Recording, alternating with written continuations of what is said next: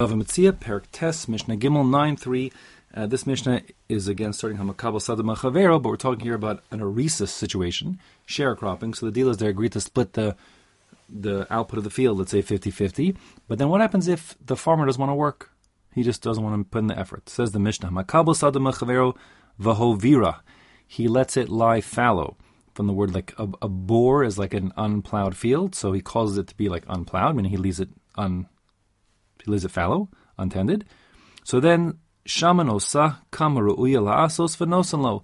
So then the landlord essentially can take him to Beis Din. The Beis Din will make their estimate of what should have come out of this field if the worker would have done his fair share, and then the worker would have to pay out of his pocket the portion that should have otherwise or would have otherwise gone um, to the landlord.